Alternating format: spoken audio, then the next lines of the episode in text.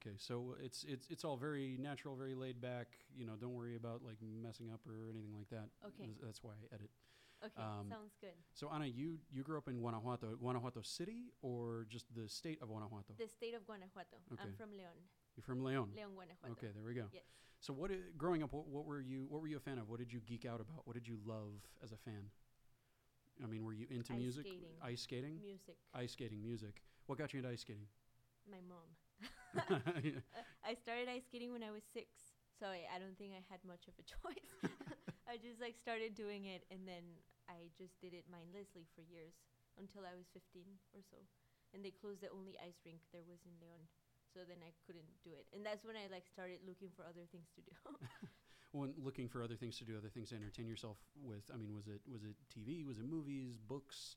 You know, what, what did you what did you gravitate to? All of that, yeah. I played uh, soc- football, soccer. Mm-hmm. Football? No, that's Yeah, the yeah. correct word. Football. Football. Yeah, for um, for all of high school, and then I started taking music lessons. I had taken music lessons before. I tried playing the piano when I was little, but I just like never got good at it. So I gave it a second chance when I was 15, and I had nothing to do. I guess I was just so used to being at the ice rink for eh, like half of my day. I would go there right after school and just practice and like be with my friends there, uh, like until, you know, 10 p.m. or something. So it was like a big changing point in my life and it was really weird to like not see my friends anymore and have to make real friends at school. um, so then I started getting into like sports at school and I started like reading a little bit more and getting into film a lot.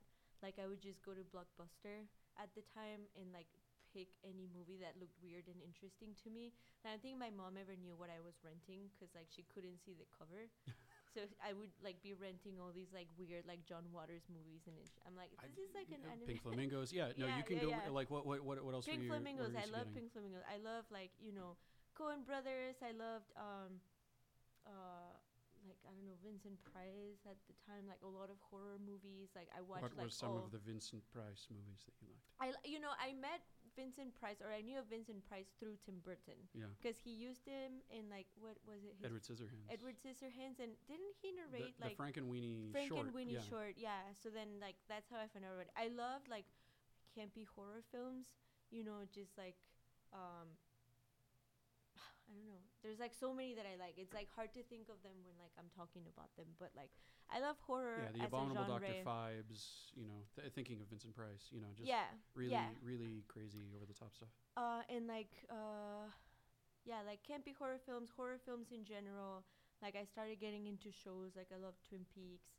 um what else was i watching i was watching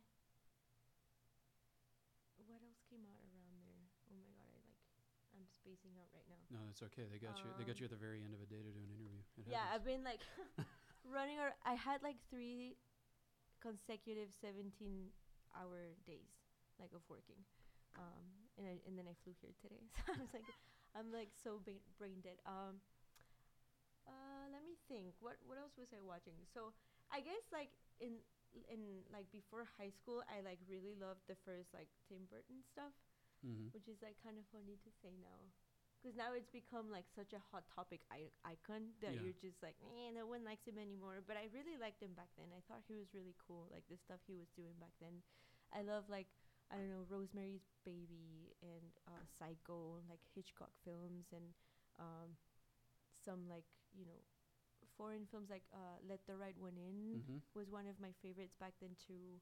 Um, yeah, mostly horror films like foreign and like uh, American films, and um, I love fashion, but not just like the fashion that's like you know on like Snapchat or whatever. Like I Yeah. loved like watching like I don't know like um, the woman from Comme des Garçons. What's her name? Uh, oh my god, I know her name. I always forget about it. uh, May. May how? I don't have my Mm, phone. Well, yes. Do you want to pull it up? Let's see. Okay. Okay. Okay. IMDb. Kawakubo or May. M A E. Mm, M I. M A I, I think. Oh no, Rei. Rei. She's Rei, not May. she's Rei Ka- Kawakubo or something. R A I, and then her last name starts with a K.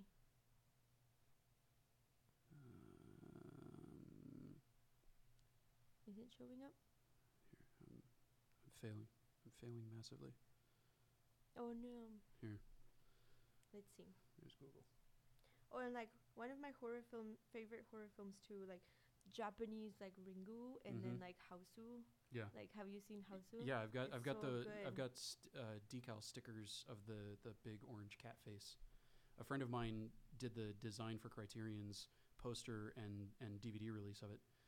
Rei Kawakubo.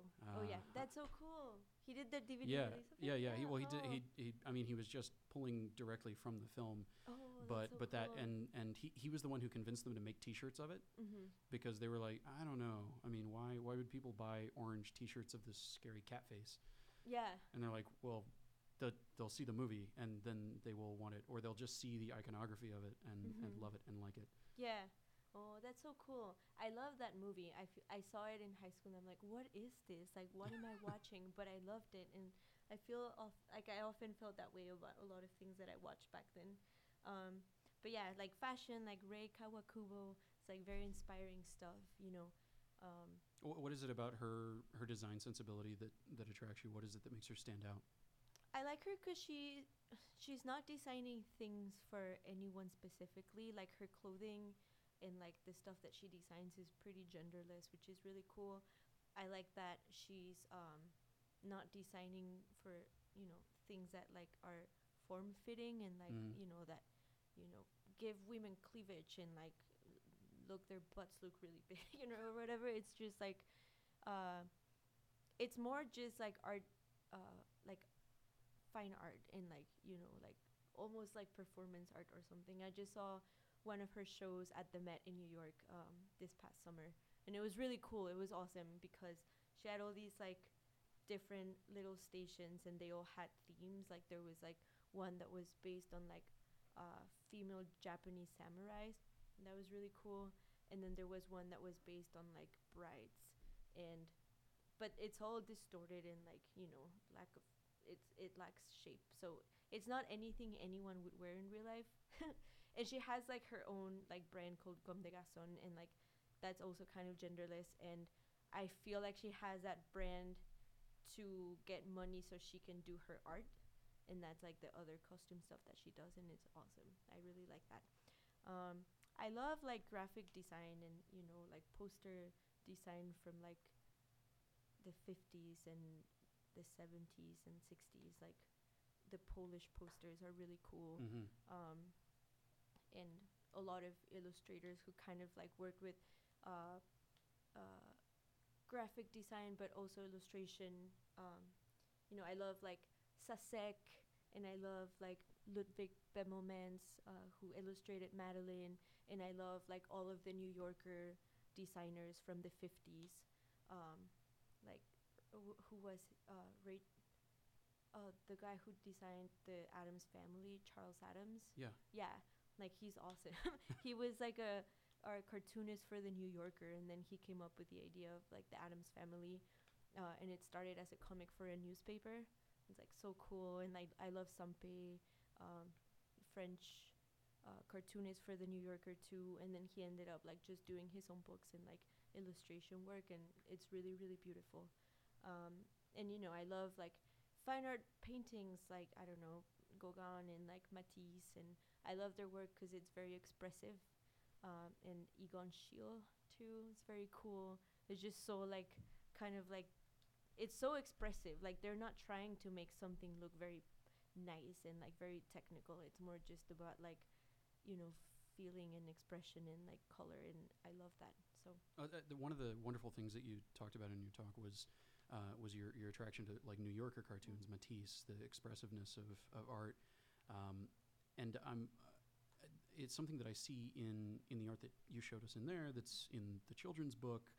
There's there's definitely that influence of like a Charles Addams cartooning background and uh, the the the almost a, a sensibility of typography as it applies to the art. You know, you, you're not like you're not doing art that's cut out in wood blocks like letters being you know put through a letterpress or something but there is that kind of hand wrought you know this stuff lives on paper this stuff came you know out of somebody's hands not connected to a mouse but to a pencil to a pen to, to a Mhm. paintbrush that kind of thing is that is that what you felt the most drawn to when your mom convinced you to do this line art class in high school Yes, so it wasn't line. It wasn't a line drawing class. It was a life drawing class. life drawing Yeah, okay so we had um I think that mu- yeah, they I don't know how that happened. Uh uh we he, she took me to a life drawing class and the first class that I took was model based. So we just like s- look at the naked model up there, you know, and then like draw the model and it was really cool. And I think something that I found very cool and interesting and like exciting was the fact that like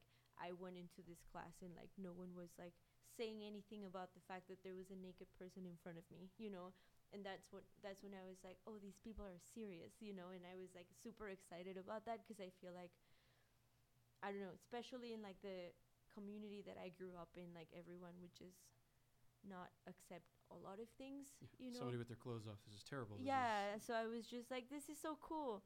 Um, but I think I did love just working with charcoal and like getting my hands dirty and like having paint in my hands. And I was like, I just want to experiment with this and smudge it and see what happens, you know, which is something that doesn't often happen when you work digitally.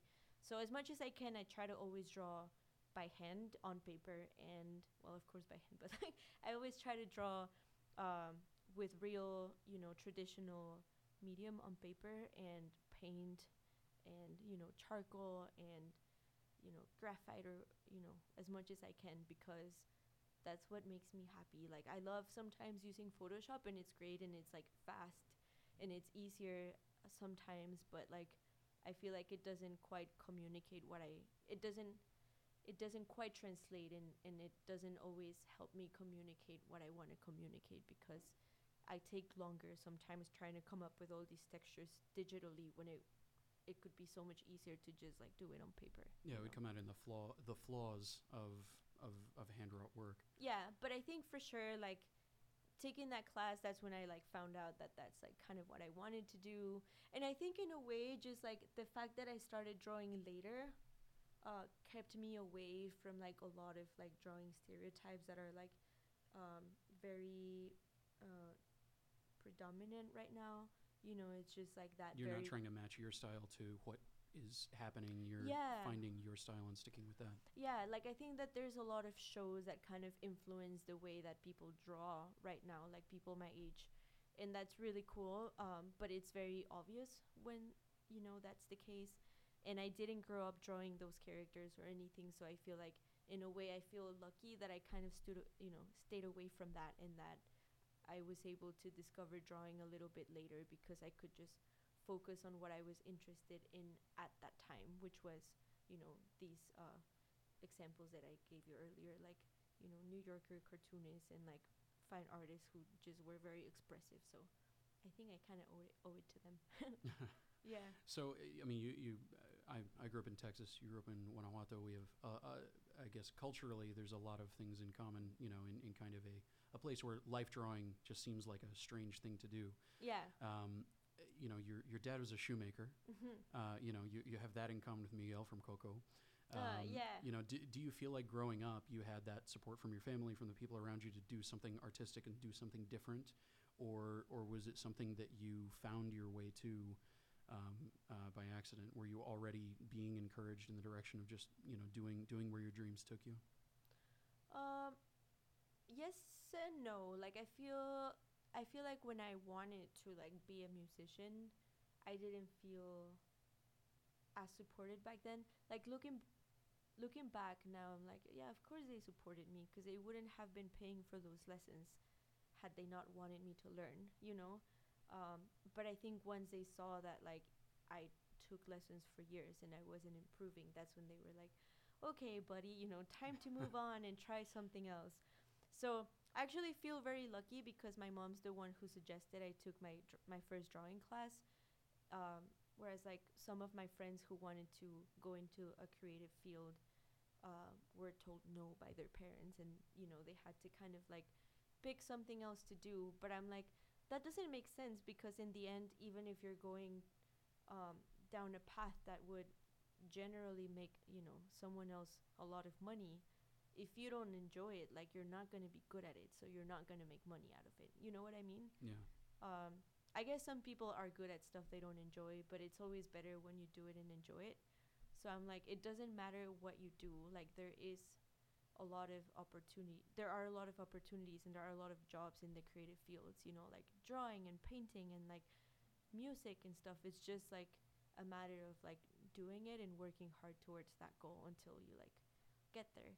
Um, but yeah, I do feel very lucky that my parents were always very supportive in everything that I did. Um, but I'm also very aware that it's not the case for everyone. So, you know, I feel like parents out there should try to be more supportive to their kids and, and listen to them. I did feel at a point that, like, I didn't really have a lot of credibility because growing up, I wasn't like an, you know, A student or anything. I was pretty average. I wasn't a bad student, but I was a I, I always feel like I have like undiagnosed ADD or something just because like it was so hard for me to focus in school and I had to read everything like two or three times because it just wouldn't stick. Now I was like, what's wrong with me? Like I want to get better, but like I just can't seem to focus and like you know learn things as fast as like other people. And I think part of it is like that creative side of me was there and like everyone just learns so differently, you know? Like some people learn by like doing activities like kinetic education and like Mhm. some people learn by like reading stuff some people lo- learn by like looking at images and i'm very bad at learning things with just facts and like they tell me something because that's the way that it happened and there's no explanation you know so it's like every time for math like i was very bad at math and science and stuff because i'd ask a lot of questions and i'd be like why is this like this? Why is this formula like this? And it'd be like because because you know like that's the way that it's on the book. So i'm like i don't understand. And like i would be very bad at it because i just didn't understand why. Um, so i was always average and like um, i would fail some subjects but do really well at others. Um, so you know yeah average student. And then uh, when i wanted to go to CalArts that was like something kind of new but i had already like you know I don't know. I was kind of a rebel growing up and like in high school and like my parents just like thought that I was like just saying things to say them and like that I wasn't sure of what I wanted to do and they thought that I was like you know very rebellious. So like when I was like I want to go to CalArts even though my mom encouraged me to draw, they're like, "Well, you know, your friend Alonso's going there and he's drawn his whole life." And it's the school of Disney, and I feel like they kind of didn't believe that I would be able to get in because I didn't have that background. Um, and they never told me that, but I could tell, you know. yeah, you could like, read it off of them. Yeah, I, I, I got that vibe all the time where like they would just be like, uh huh, yeah, like just keep drawing, you know, but like I could tell that it like they just didn't think that I would. And then I kept asking my dad, like, can I go study abroad? And he's like, well, you have to get in first. But it's because, like, he didn't think that I would. And then once I got in, he's like, what, what? What, like, what? what did I agree to? Yeah, what? Yeah, exactly. What did I agree to? You're gonna go how far away? Yeah, and then um, yeah, and then I did, and it was fine, and like they have been so supportive all the way, and like done so much for me, and I, of course it's because like they believe in me. Well, there's so many different areas that you can focus in at an art school. From that point that you knew that you wanted to go to Cal Arts, that you went, ended up going to ESMA, and then ended up going to Cal Arts after that. Did you know that you wanted to go specifically in animation, or was that one of a few different options that you were thinking might be possible? Was was that focus already there, or did you find your way to it? I think I just kind of became obsessed with the idea of going into animation because once I found out about CalArts, I started looking at all the student work that was coming out of CalArts, and it was like so inspiring. Like I remember looking at like Lorelay Bové's films, and you know it's very like Mary Blair and like beautiful and like traditional painting. You know, she like did it all with gouache, and I was like this is so beautiful like how does anyone do this and then i saw a lot of like other films that were just like really funny even though their art was like not my favorite but they were great stories you know and like i don't know i just like was so like shocked by the fact that anyone 18 or 19 could do something like that at school you know and I was like, wow, you're you're going to school to draw, like you're literally just making cartoons. Um, so that's I just like wanted to draw, and I thought that's what I would do. But of course, once I got there, like it's a film school, so I wasn't just like learning how to make cartoons and draw, because no one teaches you how to draw. Like once you get there, you're just like in film school.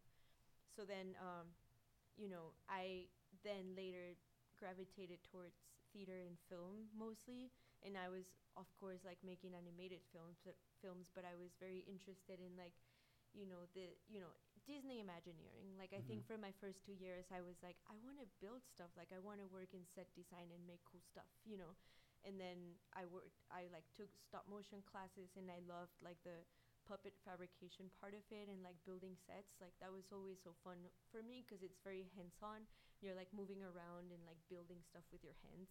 Um, and then I took like a lighting class for theater. I took cello at school. I took like African dance and African song. and that was so cool. I took costume design and I learned how to sew.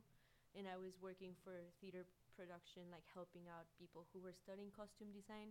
So then I would help them sew stuff, and that was like, uh, like an independent study. So I got to do it three hours a, a week, which was enough for me, you know, to do that in like. I don't know, like all that stuff ended up informing my practice and what I do today because I can incorporate like so much of like the theater and costume design stuff that I learned on my current job. Um, but also like I don't know, like as a student is the time when you're a student, that's the time to like make mistakes and try things and like discover what you like. So I knew that I was at the right place because it's this like liberal arts school and you get like all these choices and like options. And we only had like a school program, a program of fine art, film program, um, writing program. Did I say music? I think so.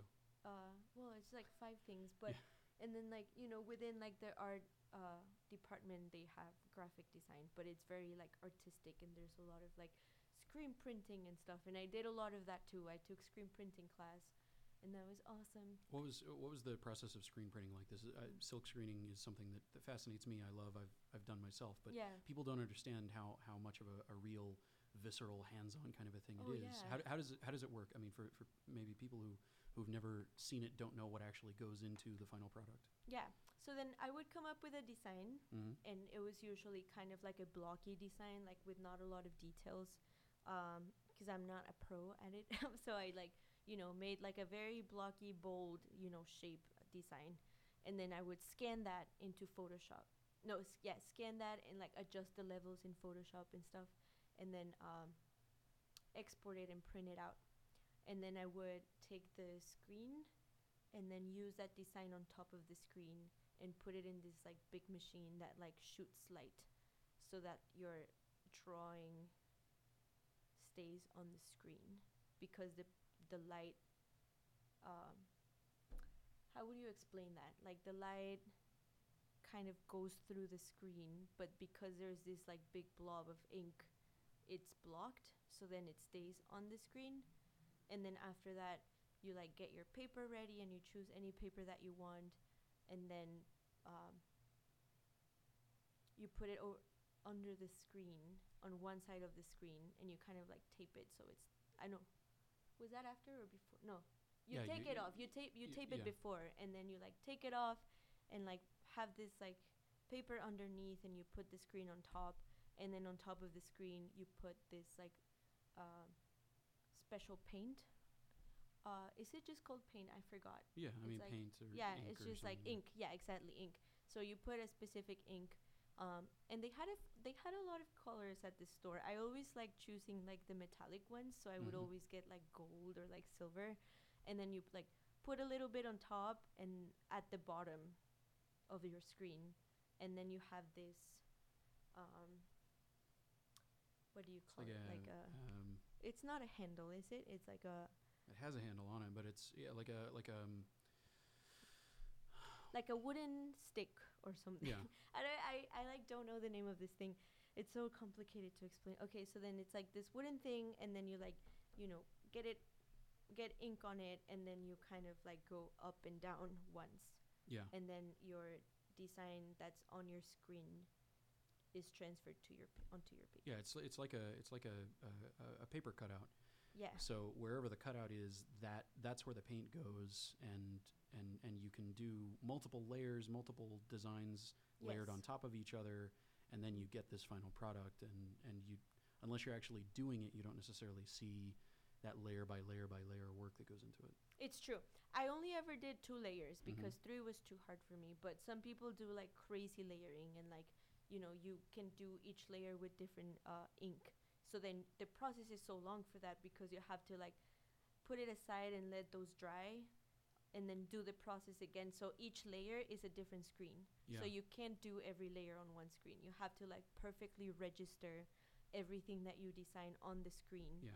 because it Everything has to be lined up every single time everything yeah because otherwise it just kind of like moves and then it screws up your design you know so like every screen has to have like perfect lining and like register uh, it has to be like yeah registered and taped in the r- exact same place so that it doesn't move and you can uh, just like move the paper and put it on the same spot so i would have like tape uh, marks on my table and always place the paper and the screen on the same spot so it's a very complicated uh, process, but I love taking it. And I lived with graphic designers three out of my four years of school, so I think they got me into it, and that was another part of like my inspiration.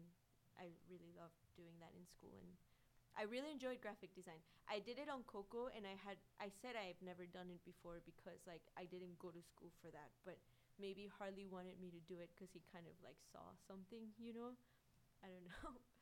Well, one of the things that um, that that you've mentioned uh, that I've read that you really really love, in particular, you mentioned it a moment ago, is gouache, and it's radically simpler to explain than silk screening. But Yeah. what, what what is it that you loved about working in gouache? Uh, it's it's a style that uh, now because of the new Zelda game that's out, I can go, yeah, it's like the look that they have in the new Zelda game. Oh yeah, Um, Breath of the Wild. Breath of the Wild. It's so good. so good. Yeah. So, so, so, what, what, what introduced you to gouache? Was it something that you were introduced to in class? Is it something that you know you were introduced to earlier on, you know, before you went to art school? Uh, I so I guess like I knew of Mary Blair before I started going to school, um, because I knew that she had designed like It's a Small World, Mm-hmm. and then I ran into this book called Dream Worlds. Um, was it Dream Worlds? No, I don't think it was that one. I don't know. Someone posted on their blog this like, oh, it's called the the Art and Flair of Mary Blair. so Ah, it's like a, a book of her art, and um, someone like posted a few pages of her artwork, and she worked on like Peter Pan, like doing visual development, and she worked on Cinderella and like a bunch of like Disney films and like designed that right. Uh, it's a small world that now it's like so dated. it's still so cute, um, and I like I like loved her work so much. And the reason why I loved it back then, I think it's because she actually traveled to Mexico and South America, and a lot of her work is based on that. Like it's like very like it looks very, uh, you know, Hispanic. So I thought Very colorful too. it's so colorful yeah. So i kind of I, when i first saw her work i thought she was like maybe like mexican or something because she had a lot of that. Then i realized that's like visual development work she did for the three amigos.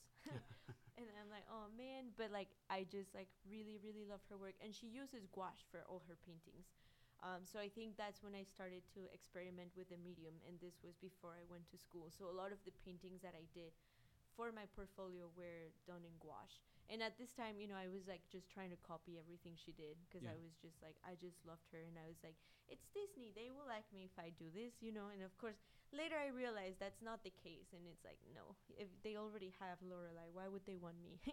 They don't want two of the same but uh, i just kept working with the medium and kind of like um, turn it into my own. And then there's like these illustrators that uh, were a couple and worked together alice and martin provensen they're like amazing. And they were like my main inspiration for coco. Like i l- really love their work because they use gouache and watercolor and ink but it's like very textural. It's like very like handmade you know? You just like can like feel and like i just like want to touch the texture and like that's what i love. It's like so expressive but like their color palettes and like everything's like so exquisite and like refined and like elegant like it's so so nice and i loved it way more than like mary blair or anything not because i don't love her work anymore but i was like this is like this is awesome. You know, like it just like blew me away.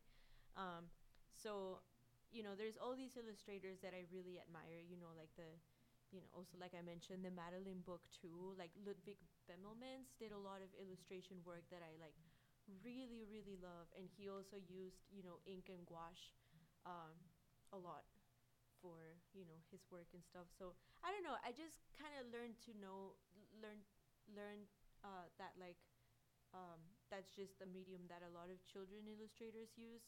And then you know, I found out like some painters that I admire also used a lot of gouache or acrylic and stuff. And I like it specifically because it dries really fast. Like if I use oil, that takes forever. Like that just like you you have to wait so long. You have to wait years for it to dry. yeah, Yeah. and it smells and like it gives me a headache, and it, it looks beautiful, but I just like don't have the Unless you have a well ventilated room, it's, Yeah, it's literally a headache. It's true, yeah, and I think I also like my atter- attention span's really short, and like I'm so impatient with everything. That's why I'm bad at cooking because I just burn everything because I'm like high heat because I want this to cook fast. So I, I gouache is like awesome because of it just dries so fast. Um, and watercolor too. I think those two are my favorite. I've discovered watercolor is like maybe my new favorite and charcoal.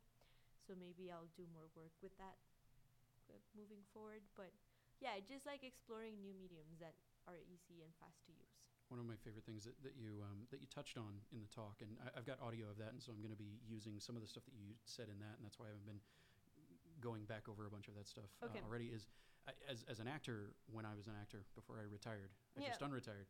um, I ran away from uh, from my own culture and being typecast as the Cuban guy, or you know Mhm. the you know the Chinese Cuban guy, or you know the the weird mixed guy that nobody could tell what he is, who you know has an Oh, accent yeah. or whatever. Um, and you mentioned that in, in your portfolio and, and the way that you presented yourself, you worried about being um, being typed. And and did Yeah. you, you did you find yourself very directly running away from being classified as oh this is the Mexican artist with the Mexican style and that is is that something that you found yourself very actively doing? Yes, yes, for sure. Um, I didn't actually think that until I got that internship, and then like I feel like a lot of people were like, "Oh, she just got it because like she's Mexican," you know? Yeah, they give you the oh she's the she's the diversity hire. She's the yeah, you know yeah, like she did. She just got it c- exactly. yeah. But I'm like, it's not well, that she's talented. It's not that she's amazing. Yeah, but Yeah. it's like there's so many Mexicans in the world in anim- you know, maybe not working at those companies, but like in animation, like they could have picked other people, you know, and like there were a few at CalArts that are super equal, you know, so talented and more talented than me, and so I don't know. I think it was just like timing and luck, of course, but it's like of course it has to do with your work too, you know, and like that's something that I didn't understand back then and I was like, yeah, it's probably the only reason, like just because I'm Mexican, but that's fine, you know, I'll prove them wrong. Um, but then once I was on the project, it ended up being like my secret weapon because I ended up getting a lot more exposure on this film because I'm Mexican and because I was able to kind of like exploit that, you know, at Pixar and just like use that towards my advantage. So it's like if this is why I'm here, you know, quote unquote, like, um, then I'm gonna make the best of that, you know, and like try to use it toward to my advantage as much as I can. So that's what I did. but I, but now that Coco's out, of course, I'm like, you know, I still feel the same way. Like it's like, oh yeah, Ana's like, you know, Ana did well because she was like one of like I was the only Mexican on Yeah. the art department. Well, it's like taking high school Spanish. All the you know the the gringo kids were like, well, that's not fair. yeah, You're already bilingual. that's yeah, you know it's not fair. How how dare you? I'm like, well, uh, look, you guys have advantages in other areas. yeah. You know, this is mine. This is my one thing that I get. It's true, and it's not your fault. It, No. You know, it's like you just like happen to fall into that position, and and like for one thing or the, the other, and like that's those are just the circumstances. But like, yeah, I feel like I I felt afraid of that at some point, and like, what if after Coco I don't get to stay at Pixar because this is all I was hired to do, and this is really all I can do, and like. I have to go find another job about, you know, on a project that's like about Mexico or like Latin culture or something, you know. And then I actually got like two, uh, two people, two publishers wrote me before Coco came out, asking me to illustrate books for them.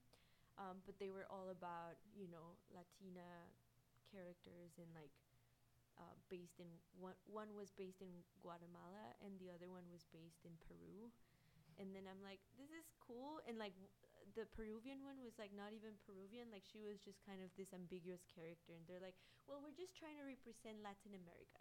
And I'm like, okay, but where is she from? And she, you know, sh- they w- wouldn't tell me. They're like, she's ambiguous. And I'm like, where is she based? Like that's not authentic. You know, it's like.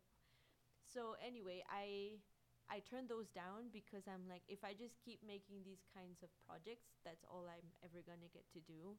And of course, like, I would love to keep doing that because we need more representation, right? And like, I want to keep making things that will promote, you know, how beautiful my culture is and stuff. But at the same time, like, that's not all I can do. So I turned those down, and eventually, you know, I got offered an, a different project, and I got put in a different project at Pixar that's not about anything related to like Latin America or like where I'm from or anything, and I'm just like a normal artist there, which makes me really happy, you know, because it's like, oh, phew, finally, Yeah. you know, like Pixar is kind of the United Nations of talented people. Like, yeah, Pixar is very progressive. I'm Yeah. I'm very happy to be there. They're all about inclusivity and like they're doing a very conscious effort right now to like balance things out, you know, in terms of like gender and you know in terms of like ethnicity and stuff. And of course that's not going to change in one week or a year, but like they're really trying to accelerate the you know process of these things um, of they're trying to accelerate the process of of um, uh, diversity and inclusion, you know. Yeah. Yeah. of how of, of I'm how thinking. fast this I'm thinking in. Spanish too. So yeah, yeah, yeah. I'm like, uh, I'm like, uh. yeah. um, but yeah, so then I'm very happy that that's not the case, and that now I'm on a different project where I feel, you know, very scared, but also like kind of comfortable because I'm Mhm. like I learned a lot on Coco, and it makes me, it gives me kind of peace on peace of mind to know that's not the only reason why they hired me, and like, you know, they decided to keep me after Coco. Because at Pixar they hire you for every sh- for a show specifically. mhm. So when you first start your run of show, so that means that you do have like a normal contract with benefits and stuff, but you're not full time. You just like get to be uh, on that show that you were hired for until it's done, and then we'll see. You know, some people leave, some people stay. So I was like, I might just have to, you know, they might fire me after this, but they're like, no, we totally like want to keep you and stuff. But it's really hard to stay away from stereotypes and being like typecast, and a lot of people deal with that. So many people deal with that. Like, I have a friend who's an illustrator in France, and he works from home, but he gets hired to do a lot of illustration for the U.S. And all they ever ask him to do is like French-inspired art, you Mhm. know. And he's like, "Well, I, it's cool because it's familiar, but like I want to do something else, you know." So I'm like, "Yeah, I know what you mean." So it's kind of hard, but you just kind of have to pick and choose your projects, and at some point turn something really awesome down just to avoid keep doing that. Before you left for art school, did did you feel like you embraced your culture, or you or you ran away from it a little bit? I mean, you, you were you were into uh, Tim Burton stuff. You were into uh, you know uh, John Waters stuff. You were you, you were. It's it's not like you were you were just only watching Guillermo del Toro movies. Yeah, Uh, you know, it's like true. w- w- did did you feel like uh, it, it was something that that working on Coco uh, made you look deeper into your own background and culture than you already did? Yes, definitely. I think uh, I really loved Alfonso Cuarón, and I think the Mm. reason why I loved his work was because it wasn't like the very typical, stereotypical Solo con tu Mexican. pareja, Yeah, like yeah. I um I liked uh my sister and I loved the, the Little Princess growing up. Mm. Ever, Yeah, yeah. yeah, yeah. and then um then he like went on and like made a lot of awesome films after that but you know it wasn't like this the typical like a day in mexico you know a day filled with violence and guns you know it was and like dust blowing through the air. yeah exactly. This was like completely different and just like very different worlds based in different settings with like different actors you know from other places. So that was very cool because i'm like wow like a mexican can like do international uh, work you know work internationally and like make films that don't have to do with like how bad our country is and like oh my god it's like such a small part of mexico too. Like violence and guns and like drugs is like such a small part of who we are as you know a nation. And i feel like it's so mexico is so culturally rich and it has so much to offer that i'm actually very surprised like no one's done a film you know about like one of our holidays or like just like a day in a, a beautiful day in like the south of mexico. You know it's like Yeah. there's so many beautiful places where you can just like make awesome films and like no one's ever Uh, done that Yeah, honestly, somebody could make remake Monsoon Wedding in Mexico. yeah you know? yeah or anything yeah and it's like well alfonso cuaron ended up using like the mexican post office for green for gringotts in harry potter Yeah. Like- so things Yeah, like that it's right. like yes this is like beautiful you should use it so i don't know it's things like that that I, that I was like kind of like curious about um but it's never like i rejected my culture because i love it and i was so proud of it. I just like didn't want to be typecast i guess. And then you know once i was in school and i made my my portfolio that third year and my fourth year i was like i just am i don't know i think being far away from home made me miss it a lot. And i think that's when i started to be like actually like mexico is so beautiful and like there's so much that i can pull from that that i know. And it's very designy and like visually appealing. And you know i started like thinking about it and like kind of studying it more. And i'm like yeah like how come i never did this before? You know like guanajuato like my hometown is like one of my favorite places in the world. And it's just so filled with like all these details and colors and like you know it's like a party all the time. And the architecture is so so beautiful. It's like this spanish colonial town um, but also mixed with with, a little bit of French sauce. yeah, yeah. So then it's like so awesome. So I don't know. It's you know, once I left home for a long time, I think that's when I realized how how like I always knew, but it just like you know, it was like I don't think I felt a lot of nostalgia for it. I think, and I only remembered the good things and like all the beautiful parts about it. So I think that's when I started becoming more interested in it. And then once that I, you know, once I started working on Coco, of course, you know that that grew and and and I was learning so much and I was like so invested in like this film and trying to make it good and like represent the you know our country Is there a particular um, aspect of, of Mexican design culture that you really gravitated to enjoying working on the most? Whether it was the papel picado, the embroidery on the dresses. I mean, was, was there was there one of those that, that was particularly rewarding or interesting or fun to work on on Coco? Mm, I I had a lot of fun working on the set design. I think Mhm. that was the most fun, because then I got to do a lot of research on like Well, a lot of that was the typography too, because you were doing Yeah. you were doing all those signs. Yeah, everything. and the murals and stuff. But I think for sets, I had a lot of fun just kind of like exploring the small details. You know, it's like the little juice stands, or like the gordita stands, or like the fruta picada stands. You know, all th- all those things that like you don't often see, but they're everywhere in Mexico. You know, like I mean, you don't often see on the big screen, but like in real life, they're everywhere, and they're like the best. so I was like hungry the whole time when I was designing it. Um, but I think the papel picado is really, really uh, important to me because I had a lot of ownership over it. Over it, you know, like I did. it's the first thing we see in the movie. Yeah, it's the first thing we see in the movie, and they're my drawings.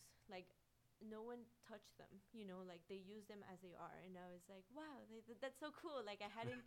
There, there's it's- not a whole lot that they have to do in rendering a 2D surface. yeah, you know. it doesn't happen very often because everything's always like touched by so many people. yeah, like it's every touched by lighting. It's touched by paint. Yeah. yeah, everyone. So then this is like one of the few things that I'm like, oh, I did that, and they didn't change it, and like they just kept it as is, and like it's the opening of the film, so I can say like I designed all of that, and it makes me feel really proud.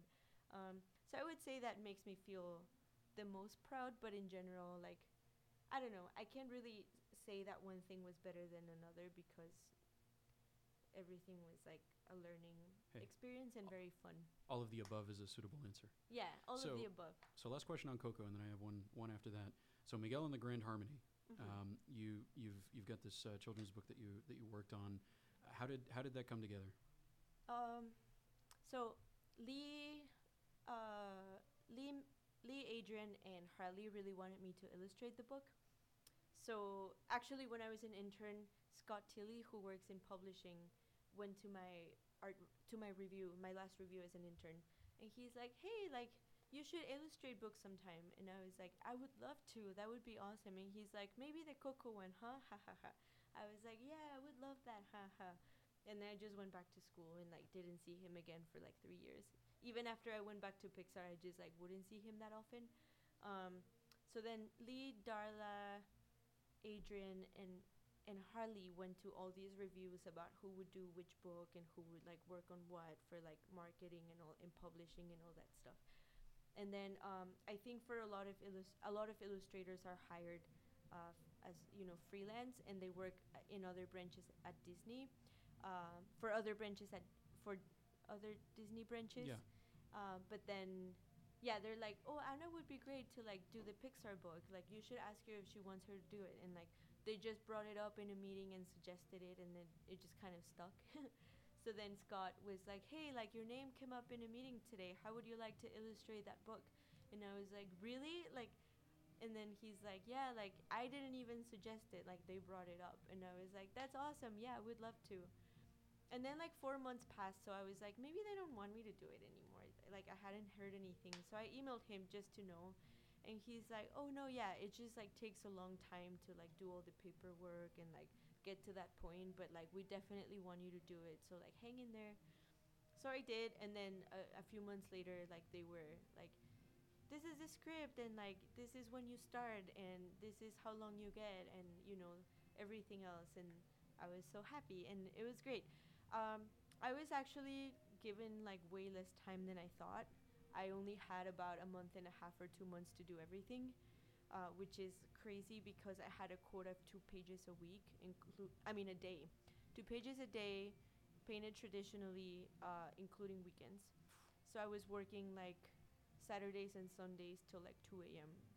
Um, and that was all on me because they offered help. But I'm like, no, like I want to have ownership, you know, over my book and it's Yeah. my first one so i want to do it by myself and like you know be like this is my project um, which seems a little selfish but i think when you're an artist it's like you do want ownership of the over the few things you can get own, own you you can have ownership over Mhm. you know so i was like no i want to do it myself um, and then i just did it. And i finished it barely. Like i finished it a week after the deadline and they were just like pushing it pushing it and being like is it ready and i was like oh i'm sick. Uh, uh," you know but i was like still working on it and just like using as much time as i could to just like finish all the pages. So i feel like a lot of the pages are really rushed and a lot of them kind of make me cringe a little bit. They're beautiful. i'm like They're beautiful. thank you i was No, just mean, like you, i you wish talked, i had you talked time about when you were an intern, looking at your work from when you were an intern and how it makes you cringe. yeah The stuff that makes you cringe is is part of the tapestry of what makes uh, people like me like weep and Oh, cry no. after seeing a movie. Thank you so much. That's very kind of you. Um, I don't know. It's just knowing that you can do better, and that's Yeah. always like, oh no, if I had had two more days to do this, or you know, I I would have made this better. But I was happy with the result in the end because I know that in the time that I was given, I did what I could, and I couldn't have done any more. So I was, yeah, I was just very happy once it came out. I was like, yeah, this is like this feels really good, and um, that has opened the doors for other book, um, you know, opportunities. So hopefully, I'll keep making them. Yeah. So, last one. First, I have to say, long live Yuppie. Yeah, love. Yeah, long live UP. So, so, uh, so you you made a, a graduate uh, film, in it's about three minutes long. Um, the the thing that has really come through as I've gotten a better appreciation for what exactly you did on Coco, having seen Coco, um, is something that I see all over So Long Yuppie, uh, which is this very intense personal drive behind it. There's Yeah. there's there's a lot of personality into it, it, it to the very small extent that I know you it feels so very much so vividly like you. You know, I, I sat there watching you for uh, talk for an hour, and it, it feels very very much like you on the screen. Uh, you know, doing things the way that you want to in the distinct style that you have have have scratched out for yourself.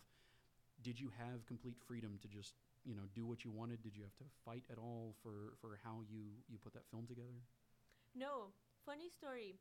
Uh, well, CalArts is great about like giving, and thank you so much. That's Mm. very sweet. Um, CalArts is great about giving us freedom to do whatever we want. You know, all they care about is that we finish our films and that we go to class.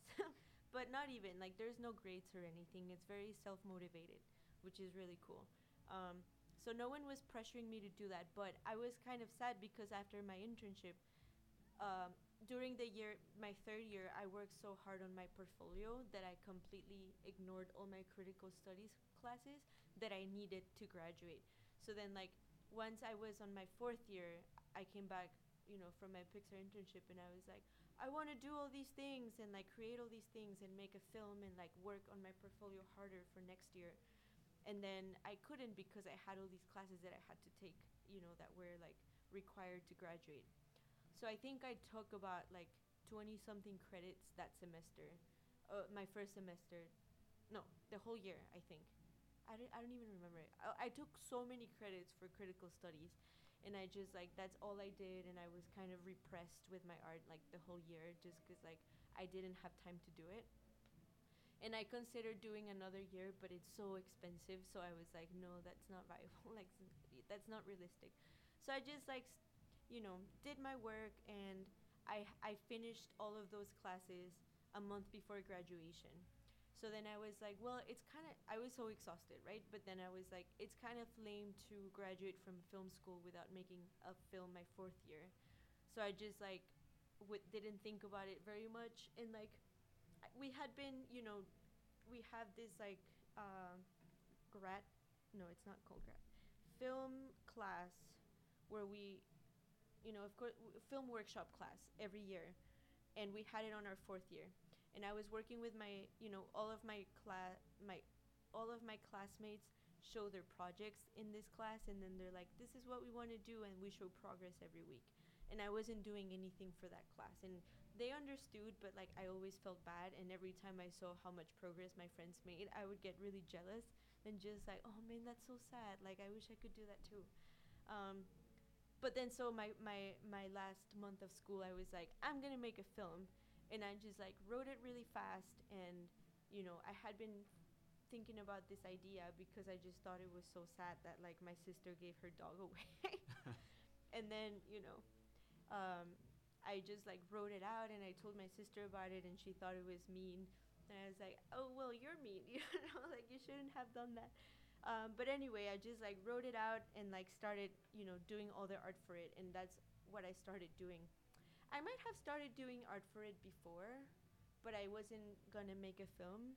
But then in the end, I just like pulled it together and like did all the animation, and I had a few friends help me out with some shots, and like one of my friends helped me edit it a little bit too, and like you know, and these are all my friends who had finished their films at the time, and they were just like feeling bad for me because I was like not sleeping. I w- I wouldn't sleep for the last week of school because I was working on that the whole time. So I think I did it in about like three weeks and a half. And then my parents showed up for graduation, and I literally fell asleep on the table at the Thai restaurant that we were at because that was like the day that I turned in my film for for the parent screening. And I had just finished it that day, so I was like exhausted, and I like kept falling asleep everywhere but I felt good that I didn't. Like it made me happy because I'm like, that's what I'm here for. So I should make a film. Okay, that's all I have for you. Yeah. I have I have something stupid for you to entertain you because I appreciate you taking so much time with me. Yeah. I hope that you will remember me. Yeah. Though we have to say goodbye, remember me. Coco's so good it made me cry. For even if you're far away, I hold this interview in my heart.